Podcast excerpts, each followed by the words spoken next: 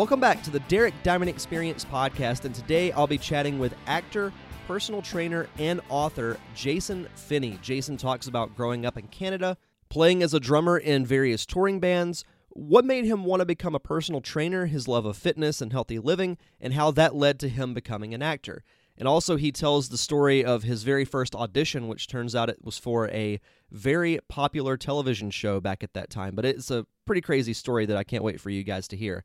He also talks about the reality of the audition process and all the steps that an actor goes through when they're on set because there's much more to it than just standing where you're supposed to and saying your lines. So, all you aspiring actors that are listening to this show, you'll definitely love what Jasson has to say about the acting and audition process. He also talks about working on one of my favorite shows, Blue Mountain State, the differences of working on a film set as opposed to a set for a television show, why he loves playing a villain, and the inspiration behind his children's book, Adventures of Captain Pump. It was great getting to chat with Jasson, and hopefully we'll get to do it again at some point in the future.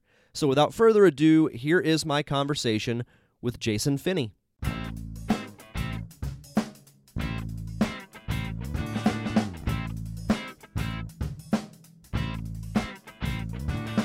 Here with actor and personal trainer, Mr. Jasson Finney. How are you tonight, sir?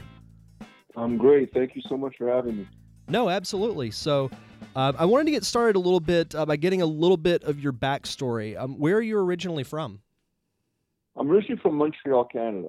I was born in the Great White North, and uh, basically born with uh, skates on my feet. Started playing hockey at the age of three, and um, right now I don't know if you follow what was going on, but they have so much snow up there, it's unbelievable. And uh, I was just actually speaking to a buddy of mine right before you called, and he showed me a picture of his car literally buried under a mountain of snow. I said, "You can toboggan down the car if you want." No, no, it's funny because uh, a few weeks ago I was actually in uh, Minnesota. Uh, right before they got hit with their really cold spell, it just seems like everywhere in the north has just been in, extremely cold this year. It, it's been insane. Oh, it's crazy. I mean, I'm in the New York area, and uh, here we've been getting a lot of rain. Just a couple of flurries and a lot of rain. But anything above, let's say Albany, has been snow. So from Albany all the way up into Canada, it's been ridiculous. They've had piles of snow. So we kind of escaped it ourselves here. Yeah, I was even in Vegas and it snowed apparently uh, during the night, one of the nights that I was there. I was already asleep, but you know, I was there for a work conference and then the next morning everybody was like, "Oh yeah, it snowed last night." I was like, "What?" And I looked outside yeah, and it, it, hadn't snowed. It, there weren't any, you know, snow on the ground. I guess it was just some flurries, but yeah, it, it was it was in crazy. Hawaii, they got snow on the ground. Did you see that last week? No. Oh my god, it was crazy. They actually got snow on the ground in Hawaii last week. It was crazy. Wow, that is crazy. So growing up, um, you know, you mentioned you were pretty much born with skates on your feet. You were playing hockey, but you were also um, a drummer as well. So, uh, how did you get interested in both of those things? Well, hockey was just something that you do. It's like if you're born in Canada, you're going to play hockey, especially as, as, a male growing up back then. Um, I loved the sport, so it wasn't even you know anything that my parents had to force me into. It was just I loved it and, and I excelled at it, so it was great. Uh, the music was something that my mom brought into my life because she was a music teacher, and um, you know I fell in love with music, and I had um, I had a tendency to be able to play instruments, uh, especially the drums. That was my my thing. But mom always wanted me to play other things. So you know, I started off on the piano, and I never liked the piano. And then I tried guitar because she wanted me to play guitar. I didn't want guitar, so it took me a while to finally convince her to let me try, you know, the drums. It did work finally, thank goodness, and um, I was able to fulfill uh, my desire to be a drummer. And uh, eventually that took over and my love for music um, basically took over and that was the end of hockey. Uh, and i ended up playing in many bands throughout my um, late teenage years and into my 20s uh, actually living in new york uh, in the early 90s and being uh, basically a, a touring band where we play everywhere. And back in the day, it was incredible because in New York, there was a really good scene. Uh, there was all kinds of amazing clubs to play at, where everybody who was someone at that time had played, including CBGBs, and I was fortunate enough to play there. Uh, and now uh, it's closed, and I believe it's a clothing store or something now. But um, it was absolutely incredible because you know, not knowing what it was before I actually played, you'd think, my goodness, CBGBs. It's just like the name itself was almost like you know playing at Yankee Stadium or, or, or something like that. It was that's what it meant to musicians. And the place itself was a hole in the wall. I don't know if you ever went to it, but it was literally a small little dingy place, and there was nothing to write home about. It's just the institution uh, was what it was because of the people that went in there and played you know, from Bowie to, uh, I believe, uh, the police played there. Wow. Um, it was just, oh, it was a place where at the time, if you were up and coming or if you were just, you know, coming out onto the scene, that's where you went. And then um, later on, it became the place to play if you were a big name. Just these little pop up shows that would happen every once in a while. You know, you'd find out a couple of hours before that so and so was going to be at CBGB's and yeah, that was incredible. So we played places like that, the Cat Club, China Club, Danceteria, Limelight, uh, all these amazing places. And uh, on Bleecker Street, there's still a bunch of places, uh, including the Bitter End, where we played, and Kenny's Castaways. These were all really cool places. And back in the day, uh, even today, it's it's the same, but you just don't have as many places to, to play at. A band will get one set. So let's say they have six sets in the night. They'll give you 45 minutes. They'll give you tickets to sell for your 45 minutes. You'll have a 10 minute sound check. Uh, get up there, play, leave, and then 10 minutes, and then the next band is up there. And that's how it used to be back in the day. And, and it was pretty much a showcase every single time we played. Coming from Canada, uh, immediately we got really good responses because we had a video playing uh, across Canada back in the day. Um, when we first moved down to New York. And that got us a lot of attention here.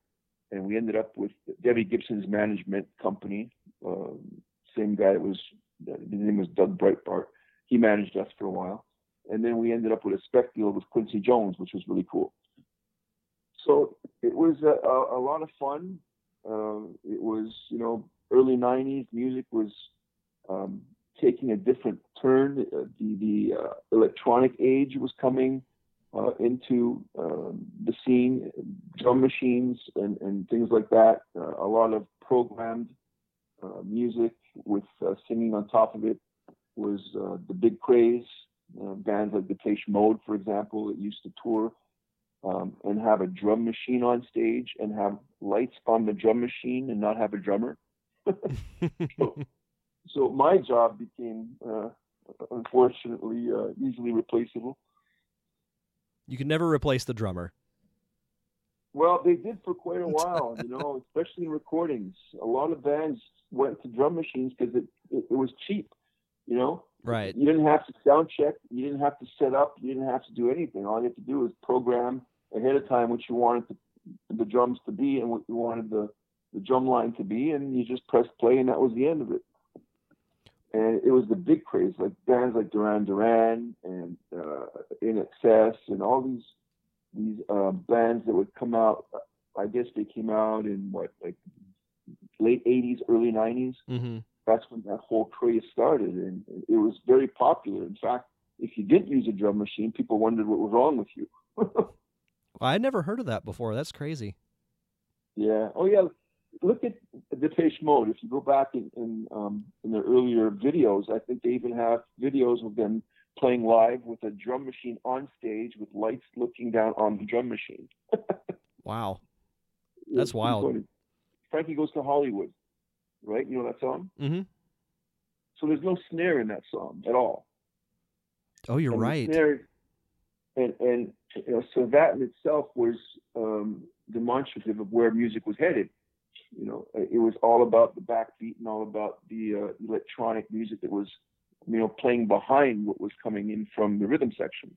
That's wild. Yeah, it was cool. It was a, it was fun at the same time. For me, it was a little shocking. as a drummer, it was a little traumatizing to be honest with you, because you know here I am. It's like I'm a young kid.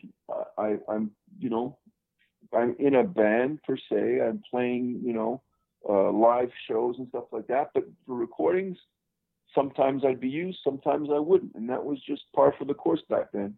And then what happened was drum machines uh, became too perfect. The sound was too perfect. It didn't have a natural fluctuation as a human does. So even when a human's playing on a click track, sometimes they'll be a little bit ahead of the beat, sometimes a little bit behind, and you know we call that the pocket. So you know you're either right on it or you're just a little behind or a little uh, in front of it. Whereas a drum machine is always right on it. So there was no real feel to the music. The music became very regimented. Well, yeah, taking the human element out of it, you know, it, it does probably make it sound too perfect. Yeah, and eventually people got sick with of that, and they went back to using you know live drummers, which to me is you can't replace a live drummer. You know, you, it, it, there's certain nuances that you can't do with a machine, even if like even if you program the machine to play a little off here and there, because now I mean it's unbelievable what they can do. They can have a, a snare line, for example, where you could have the snare hit in different places. So it sounds like it's more of a human playing because a human doesn't always hit the snare exactly in the same sweet spot. There's a couple of times it'll be a little off. You might hit a bit of a rim, you know, whatever. But um, that being said, machines can do all kinds of things today, but you can't replace a live drummer. It's just it, it, there's nothing like listening to live music being played by live musicians. Well, especially with drums, you know, when you have like a big drum solo and you're just, if you're especially watching it live and you're seeing the drummer get really into it and just, you know, moving around all crazy and everything, it, it gets you more yeah. into the show. So, in a way, you know, the drummer is essential in, in driving the show in a way. Exactly. Anything could stop and the show goes on as long as the drummer keeps going. The second the drummer stops, that's the end of it. No, I, I agree 100%. But uh, what was it that drew you specifically to the drums? Uh, to be honest, I loved the drums from the day I, I heard them, from the day I, you know, when I was a kid. I used to, you know, hit in the pots and the pans and, you know, all kinds of stuff like that. I just had rhythm.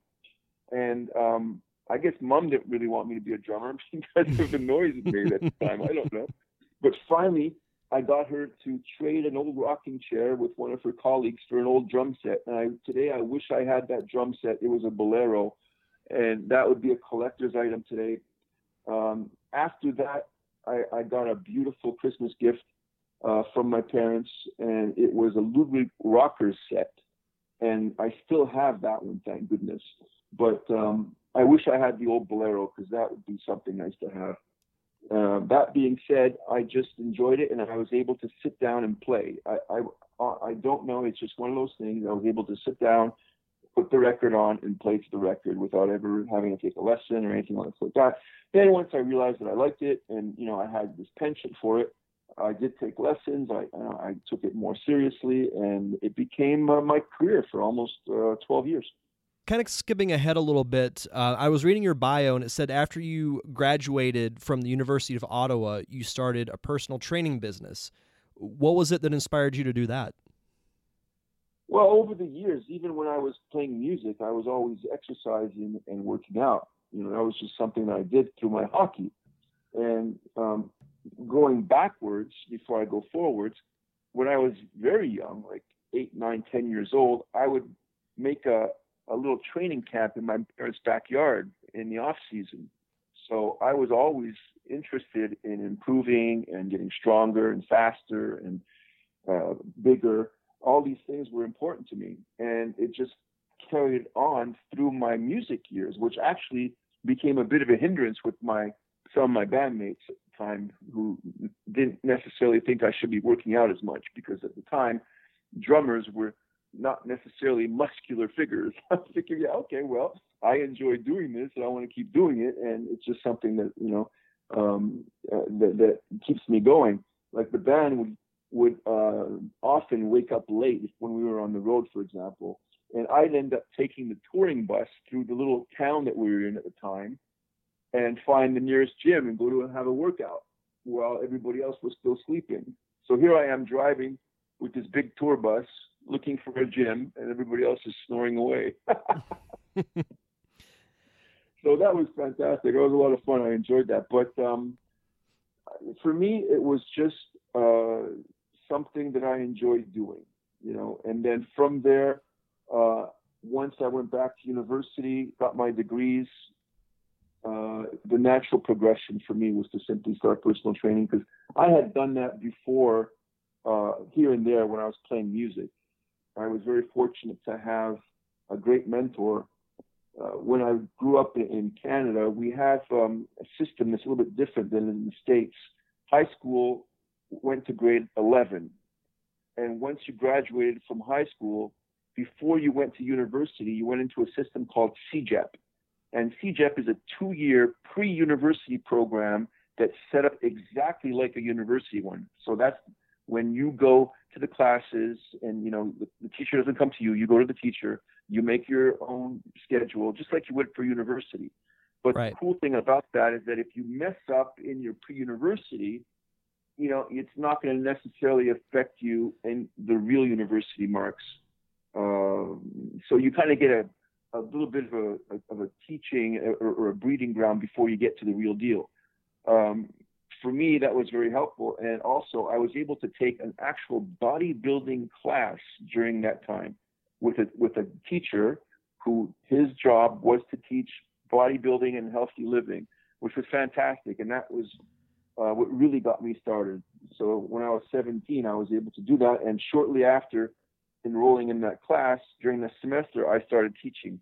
I, I started being like kind of a teacher's assistant and that's when you know I basically started personal training, and, and I'm still doing it to this day.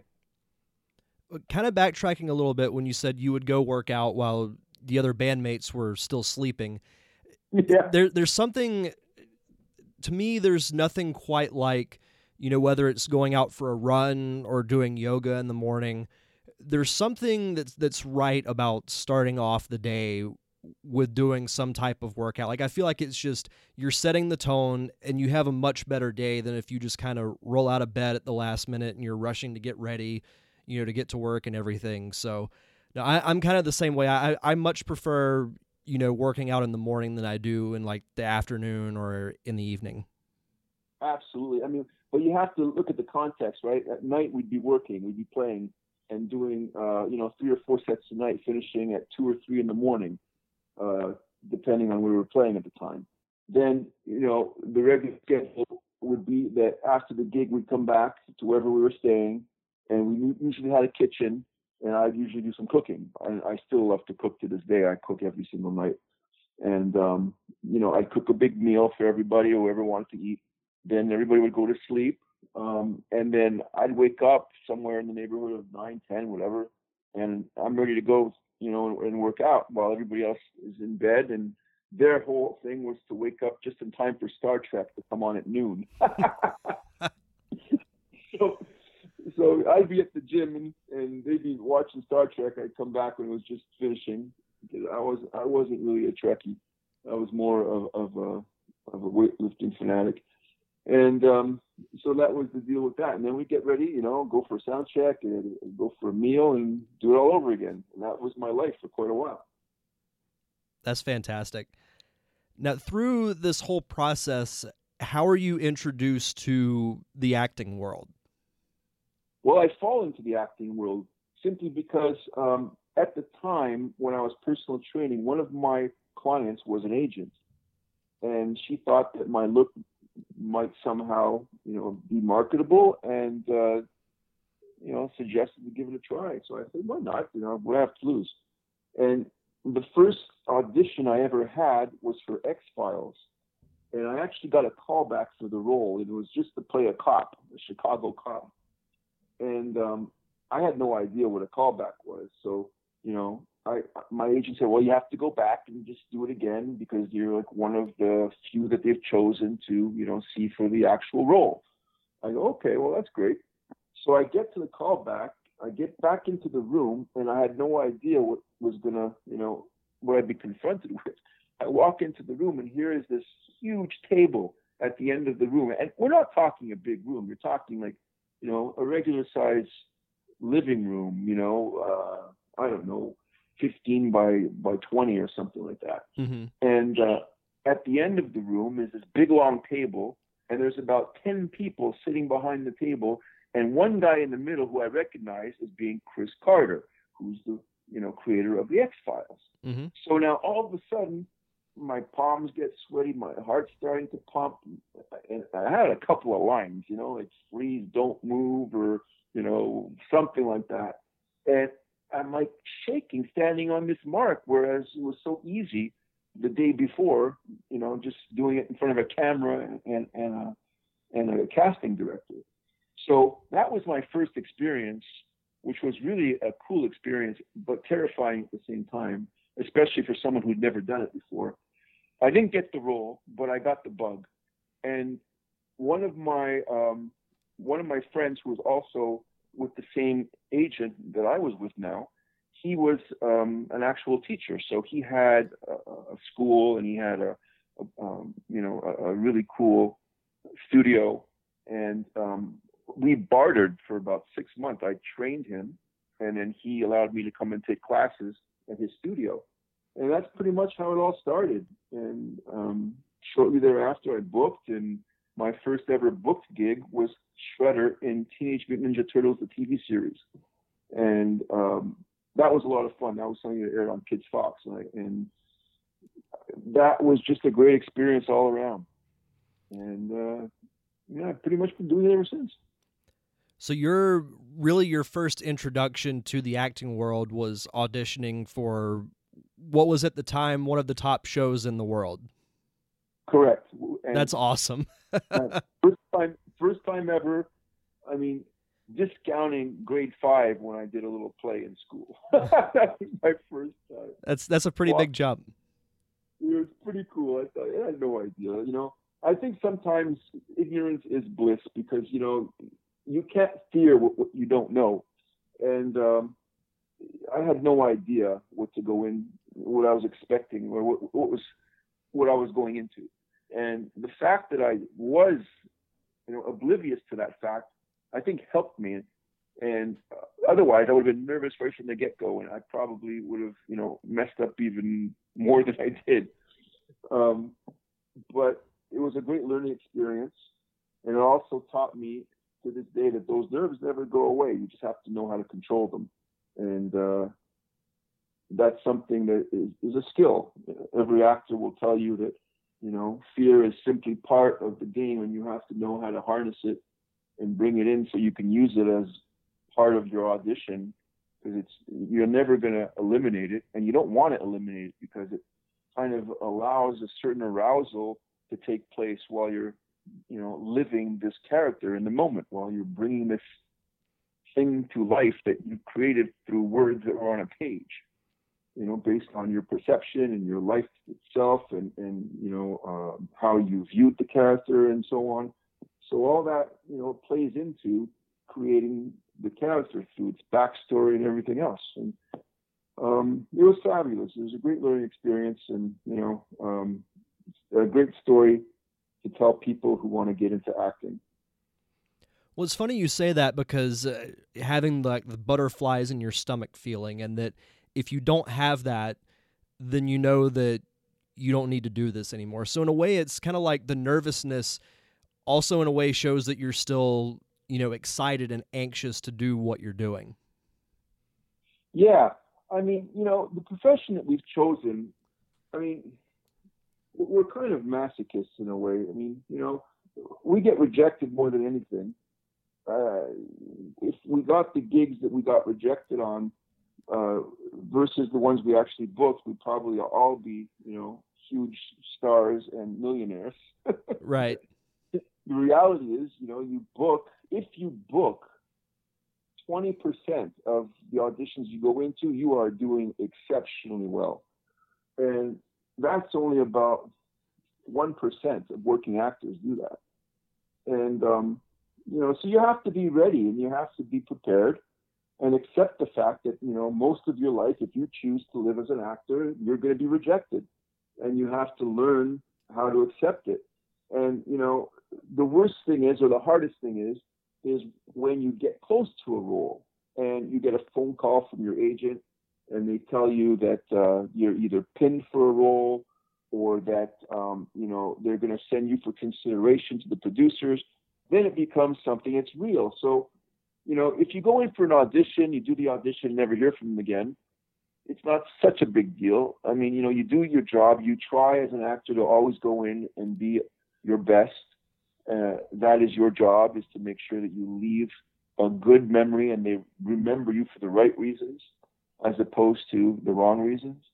Uh, if you can do that, then your job as an actor has been done. So what you have to do is to make friends and and and you have to make fans. And those people are the casting directors. They have to become your friends and they have to be your fans. And if you've done that then you've done your job as an actor. Because anything over and above that once they submit it to producers and directors it's out of their hands. But uh, so anything can happen. You don't know what they're really looking for. You might not fit the actual physical bill they're looking for. You might, you know, remind them of something that they don't want to be reminded of. Who knows? You never know. There's a million reasons why you don't get it, and there's a million reasons why, you know, you uh, can get it. You just don't know what's going to happen once, you know, you leave that room. So once you leave that room and the casting director is happy with what you did, and most often you can tell there's a certain vibe, there's a certain energy in the room uh, when you've done well. You know, you get they don't ever really tell you very much. Sometimes you'll get that was a great read or whatever it may be, but you're not going to get them, you know, to give you a whole dissertation of what they thought of your your audition, and you can't expect that. You know, they're seeing 150 people a day. You know, they can't spend five minutes with each person; it'll never end. So, um, you know, learn to read between the lines and between the smiles and you know, listen to the intonation of their voice, and you know. And the best gauge is if you feel good about what you did, then that's the most important thing. And um, sometimes it's harder than others. You know, honestly, an audition is uh, kind of like a workout. Sometimes you'll have a good day and you'll be on and you'll be able to lift a lot more because you know power and strength is cyclical, and uh, you don't always have the same amount of power and strength for every workout, you know, depending on what's happening. Maybe you didn't sleep enough the night before, or you didn't eat properly, or, you know, you skipped a couple of meals, or whatever it may be. It could be a different time of year, and your body, you know, might be fighting a little something. Your immune system might be a little low. Metabolism might be a little slow. All these things that can come into play. The same thing when you're going into a, an audition room, you know, all variables have to click. Everything has to be right for you to come in there and just blow them away and we do our best to make sure that that's the case every single time. But hey, we're human. You know, we're not drum machines. we, we, we can do our best, and if our best has been done, then our job's done. No, and I, I think you make a lot of great points. And uh, kind of going off of that, you know, you've been in, you know, roles in both film and television. But I did want to ask you two things about that. The first, what is your your overall favorite part of the acting process?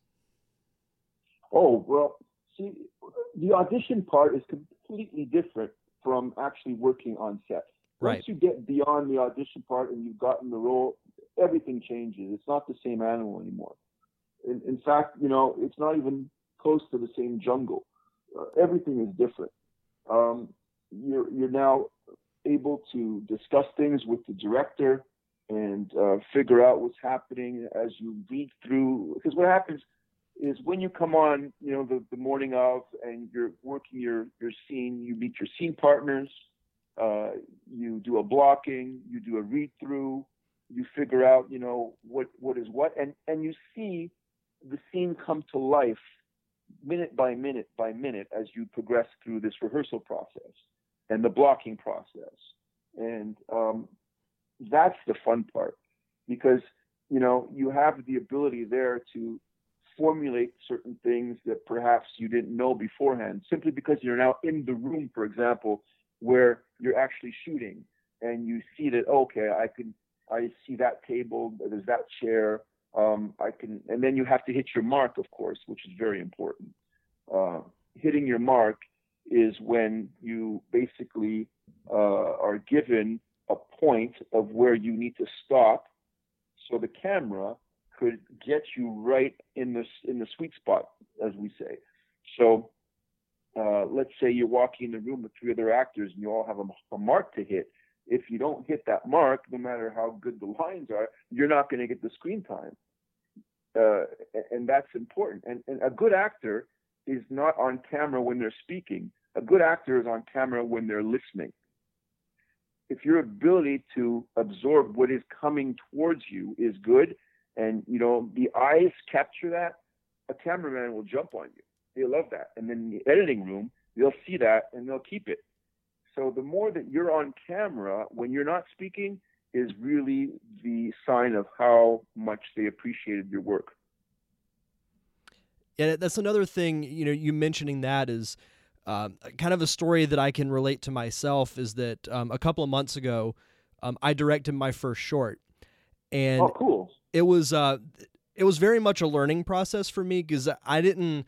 I knew of it, but didn't know in detail as far as you know working with the actors, as far as hitting their marks, and then working with the director of photography and various things like that. There's there's so many little things that go into you know even doing a short, much less you know a feature or an ongoing TV series. So it, right. it's learning the little things like that, like you mentioned, that that really make people stand out.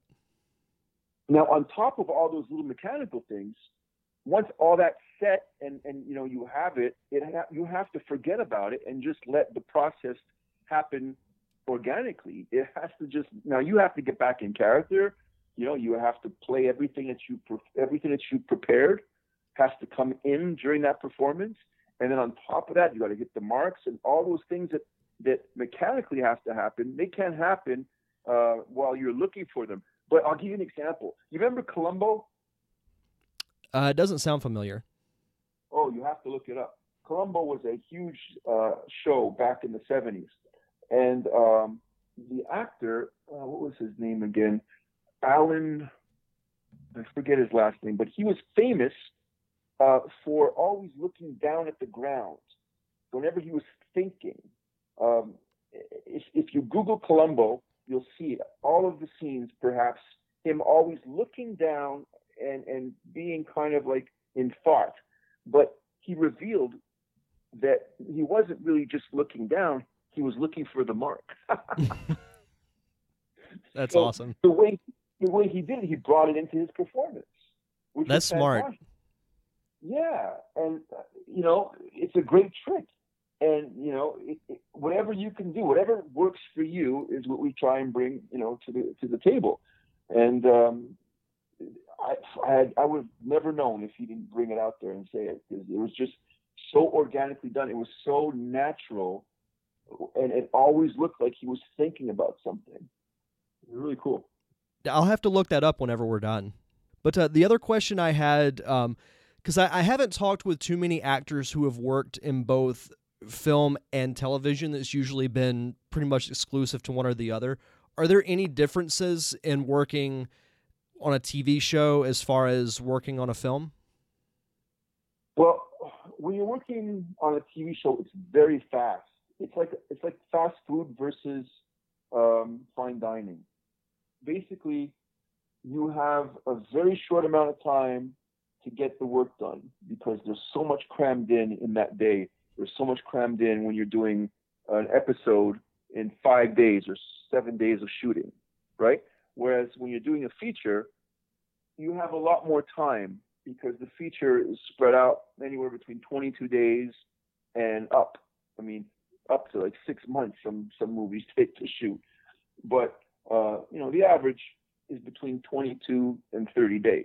Mm-hmm. And you, you, have a little bit more leeway, a little bit more time. Whereas uh, when you're shooting TV, it's fast. I mean, literally, I shot uh, an episode of FBI um, in November, and it literally aired two weeks later.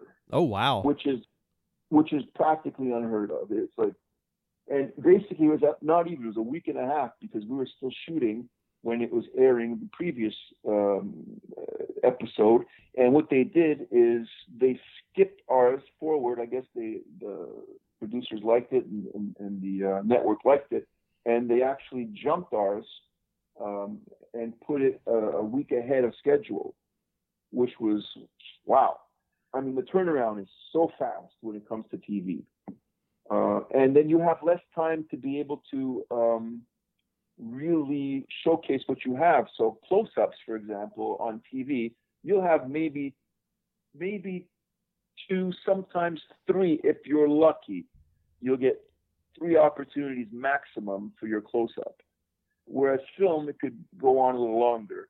Uh, I shot Imperium with Daniel Radcliffe, and that was fantastic. And you know, we took our time on certain scenes because there's just a lot of a lot of uh, things happening in that particular scene through the close-ups, and and you know, um, sometimes you'll shoot the same thing over and over again, six, seven, eight, nine times uh, when you're doing film because you have a little bit more time to do so. You know, right? That's the biggest difference. I gotcha. No, it it definitely makes sense that you know TV would shoot you know at a much faster pace because you have to meet a, a tighter deadline and things like that. So no, that that Oh, definitely yes. makes sense. Um, one role that I did want to ask you about, just because I was a huge fan of the show, and I still to this day think that it's extremely underrated because of how funny it was. You were Uh-huh. on an episode of Blue Mountain State. yeah. What was it like being on set? Because that looked like a blast to make. So here's the cool thing about that. Remember, I told you about the CEGEP that happens between high school and university in Canada. Mm-hmm. Okay. Um, well, in Quebec. So that was shot at the same place I went to CEGEP. Oh, So really? The actual campus of Blue Mountain State was uh, in St. Anne de Bellevue, Quebec, and that was called Saint- um, John Abbott College. And uh, yeah, absolutely. So uh, it was really interesting. My scene wasn't shot there, but uh, to be um, part of the show that you know is uh, shot where you actually go to school. When you went to hockey school when you were a kid, for example, I used to go there for border uh, hockey school camp. Um, it, it was just fantastic. It was just a really cool experience. Yeah, yeah, that was a fun show, um, and, and uh, it was definitely a, a cool scene getting to throw people over the tables. Did you see that? Mm-hmm. No, I, I was a huge fan of that show back in the day. Yeah, it was very cool. No, it's that's one of those shows that from like the time that it starts until the credits, I'm laughing pretty much the entire time because it's just so silly and so over the top sometimes, but it's that's what made it fun. It was exactly what it needed to be. It was just a super fun show. It was for high school, college kids. That, Yeah. that was you know the audience. Of course, it's going to be goofy and funny, and it's going to be silly, and it's going to be you know off the wall and over the top. But that's like you said. No, absolutely. Um, kind of transitioning into um, another th- cool thing that you've done. Um, you actually wrote a book called Adventures of Captain Pump, which is a children's book. Uh, what was the inspiration behind that? I'm so excited about that. Man, that is that is my baby right there. Uh, so what happened was I actually shot um, a, a program. It was with a bunch of, of kids in, in the cast. It was uh, Tales of the Never Ending Story. And the cool thing about that was uh, working with all these kids that were just carefree and you know there were so many different types of kids there was you know uh, little chunkier ones and, and, and skinnier ones and there was girls and there was boys and they had all these different personalities and they all meshed together it was like really fun and shortly after i did that gig i did um, a commercial with this kid named Guido and he was a 21 year old skinny italian guy he was like one of these like kind of like always looking to be the class clown. You know what I mean? He was always looking to be the funny guy. And I was at the time pretty big bodybuilding wise. Like at the time I was probably about 240 or something like that. And I my job was to uh, hold a canoe with these people in the canoe while we're kind of walking towards the lake. But they're already in the canoe and we're holding it and going towards the lake with it on our shoulders, right? Mm-hmm. So Guido was just all day long being Guido. And from that experience and then the kids' experience, I said, man, let me, I got to put something together here. So the original concept was Guido and Captain Pump, and it was me uh, playing Captain Pump as a drill sergeant trying to get the skinny Guido in shape. and that was the original, original, original concept. And then literally within a couple of hours, I kid you not, I had this whole world of characters created. I had the name of what I wanted. I had uh, the, the sets were already established. I sat at the computer and it just all came out. And uh, I was very, very, very pleased that finally, after many years of trying to get this off the ground, we finally got it released. It's out there. It's available now for people to enjoy and for kids to learn from and for parents to uh, be able to to be um, happy to show the book to their kids because there's some positivity and there's a lot of good things, wholesome reading for kids, uh, and all that to help them become better uh, people for who they are and more accepting of other cultures and continents and people, and um, just develop good habits so that they could grow up to be healthy individuals and learn how important it is to take care of your fitness, your health, and your nutrition at an early age so that you can carry on these habits throughout your life. And that's what I'm really hoping to, to accomplish with this. And uh, this is the first book of many. I already have two more written and illustrated ready to go. We're going to be releasing those in uh, the coming months. And I'm just looking forward to uh, seeing where this will take me. I'm hoping to get it on TV as a show so we could, um, you know, reach as many kids as possible. So many kids need help today. Uh, they need guidance. They, they need to understand how important it is to get away from a screen and start moving your body and exercising it and getting out there and playing. And, and there's so much development that happens when a child's at play. You know, cognitively speaking, physically speaking, uh, all these different things happen when exercise is is uh, is being done. When you engage in movement, it's very important. And um, I'm just hoping that you know the craze catches on and kids just start you know reversing the trend of what's happening right now. Because unfortunately, kids' obesity is getting worse instead of better. Um, and, and you know we have to somehow get through to the kids how important it is to start exercising you know their um, their bodies as much as they're exercising their fingers with their tablets and their games and everything else. Um, and of course the food, you know. But here's the thing with the food is that if you're exercising and you're moving your body and you're active at least an hour a day every single day, your body's going to be able to assimilate and use a lot of the food that you eat, regardless of what it is you're putting into your body, because it's going to need it. It's going to need it as fuel. The biggest problem now is kids are not active. So whatever they do take in, and they're taking in garbage, uh, is sitting in their stomachs. And, and unfortunately, that's the biggest problem is inactivity. So we got to get the kids to be active again. And uh, I'm hoping that this will be a, a part of it. No, I I agree with everything you said, and you know, I when I was introduced to to what this is, and you know, I looked at the website, and it's funny you mentioned that because I thought the same thing. When I was reading through the descriptions and everything, I thought I could see this being, you know, an animated series.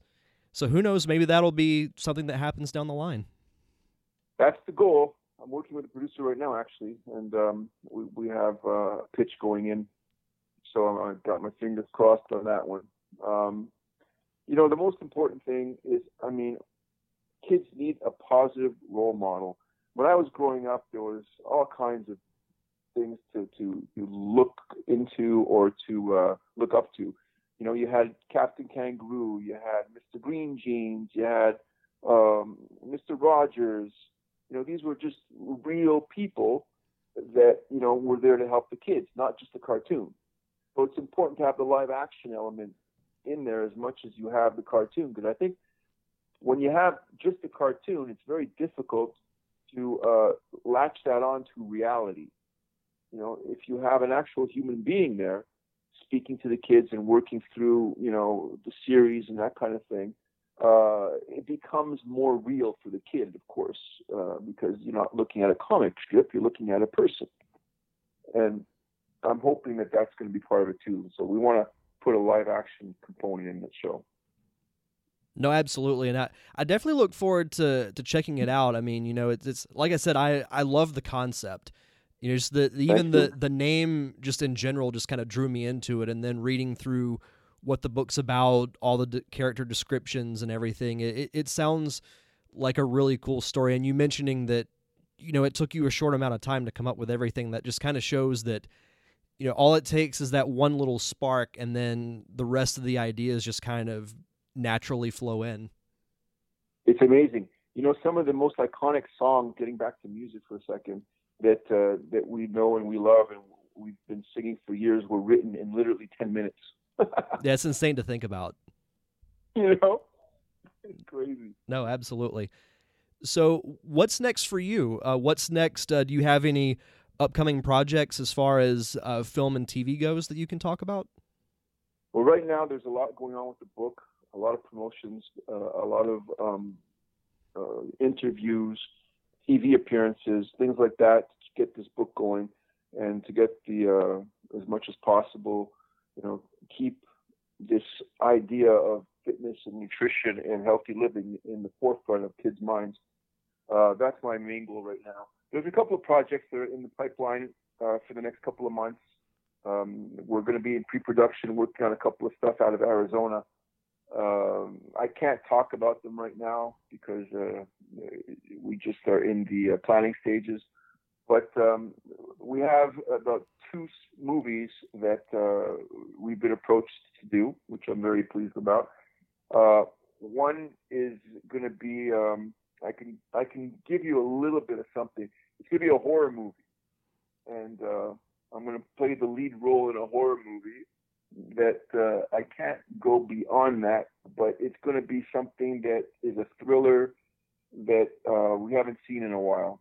It's going to play with your mind. and yes, I write kids' books, and I'll be in a horror movie. hey, that's the cool thing about this business is the variety. It is, and the cool thing also about that is that people have to understand and realize that you're playing a part. You know what I mean? If I yeah, absolutely that's the most important thing is that uh, you know our job is to, to bring to life something that was put on paper uh, and um, you know we do that the best way that we know how to make sure that we bring three dimensions to the characters so that the audience can see exactly what's happening right from the inception of what it is we're doing through uh, the whole you know performance. Um, for example if you're doing a, a movie like this where you're doing a thriller slash horror, you know, uh, you have to have so many different layers built up on your character because the character has to be likable because the character is a villain, right? Mm-hmm. But a, a villain usually is, first of all, a villain's a lot more fun to play than the hero because the villain has a lot more layers to him or her. Uh, and you have to make that villain likable in, in a certain way. It has to you have to find a way to endear yourself to the audience. And uh, a lot of the time it happens through a seduction process where, you know, you as the actor um, are kind of either seducing the other character or you're in the plot, you have a, you're just a, a, seductive type of person uh, you can't play at one note and be, you know, the the boring guy who's always mean because it just doesn't work. You know, you have to have layers. Human beings, we all have layers. When a, a camera's not rolling, you know, and and a day with somebody, there's going to be a whole slew of different things that are come out of that person.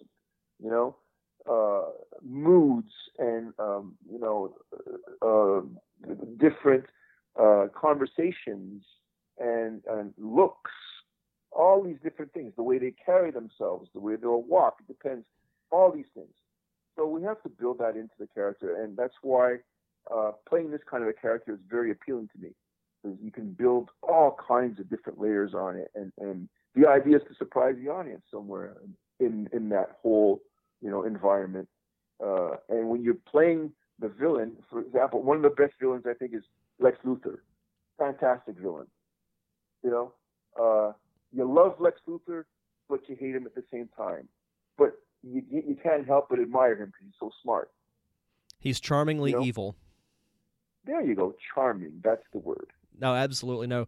Lex Lex Luthor is one of my favorite, not just characters in a comic book universe, but just in general because he has very charming qualities about him, but Yeah. at the same time he's garbage. But you still kind of root for him in a way. You always have to be able to. Uh, you have to be a character where people are rooting for you as as the villain. Otherwise, you, you don't do your job. You, you you know if they hate you right from the get go, then it doesn't work. They have to. It's got to be a likable person. There's got to be something likable about you. It doesn't have to be much sometimes, but there's got to be something there that makes the audience want to know more about you and want to follow your journey. No, I agree 100%. Um, last question Do you have any website or social media you'd like to plug so the listeners can follow you?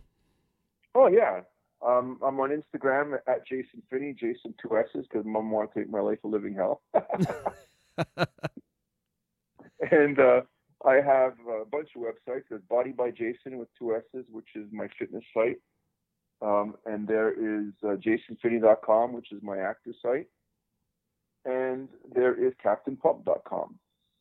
So I'm reachable pretty much anywhere. I'm I'm one of those people that I tell my friends and family, said, "Don't worry, you know, I'll never do anything that's against the law because I can't hide. I'm all over."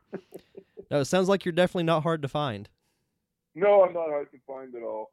No, no, no, that's for sure. Actually, um, it's interesting because I just did something called an EPK, which is an electronic press kit over the weekend because I have all these projects happening and we're in the middle, like I said, of of, uh, of uh, pitching, and um, so I had my PR people uh, connect me with this incredible lady who did this, uh, put this incredible press kit thing together where everything's interactive. So it opens up like a PDF, and then you click on all these different titles that open up into websites or interviews or any kind of web page, anything that's out there that's online. And uh, it's just been fantastic. Um, so everything now is put on two pages. So um, if if I I'm going to find a way to somehow put that up somewhere, and you know send people to that because then you don't have to send anything else out. Everything's there. That's awesome. Yeah, it's cool. So that's what's happening coming up. Um, a lot of really exciting things happening. I'm very blessed. I'm, I'm very, you know, happy with how things are going, and uh, grateful that uh, people have embraced the Adventures of Captain Pump as they have. Uh, you know, I've gotten all kinds of great reviews and um, comments, and, and you know, kids. Uh, there's videos that are being posted of with parents and their kids in the book, and it's just fantastic. I'm just so happy about it. That's awesome. Well, thank you so much, Jasson, for taking the time to do this interview. It was great. Well, thanks so much. I appreciate your time, and uh, I enjoyed it very much. Thanks again to Jasson Finney. If you're an aspiring actor or you just want to work in the film and entertainment industry in general, hopefully you got something out of Jasson's stories, his experiences. Be sure to follow him on social media to find out what he'll be up to next. For next week's show, I'm going to be highlighting the film Son of a Gun, which is a Civil War tale and was directed by a previous guest of mine, Travis Mills, who you might remember from the Cornbread Cosa Nostra episode that I did. Uh, he's going to be in town doing a special screening of the film at the Imogene Theater in Milton, Florida. If you want to get tickets, the showing is this Friday, March 15th. If you want to get tickets, you can go to theimogenetheater.com. That's I M O G E N E theater.com. So I'll be doing a podcast with him and actor Shannon Williams, uh, who is a local actor here based in the Gulf Coast area. They'll be on talking about the film Son of a Gun. Really looking forward to that. A rare in person podcast, it seems like these days. So that's going to be a lot of fun. But until then, you can check out past episodes of the show on Apple Podcast and Spotify. Just search for The Derek Diamond Experience. If you want to follow the show on social media, go to Facebook, Twitter, and Instagram at D Diamond Podcast. And as always, thank you to my close friends, the Unicorn Wranglers, for providing the theme music for this podcast. Their songs Late Night Drive Through and Light and Jazzy can be found on their latest album, Greetings from the Space Van, which is available on Apple Music, Google Play, and Spotify. And that's going to do it for this week's show. Thank you once again to Jasson Finney, and we'll see you guys next week with Travis Mills and Shannon Williams.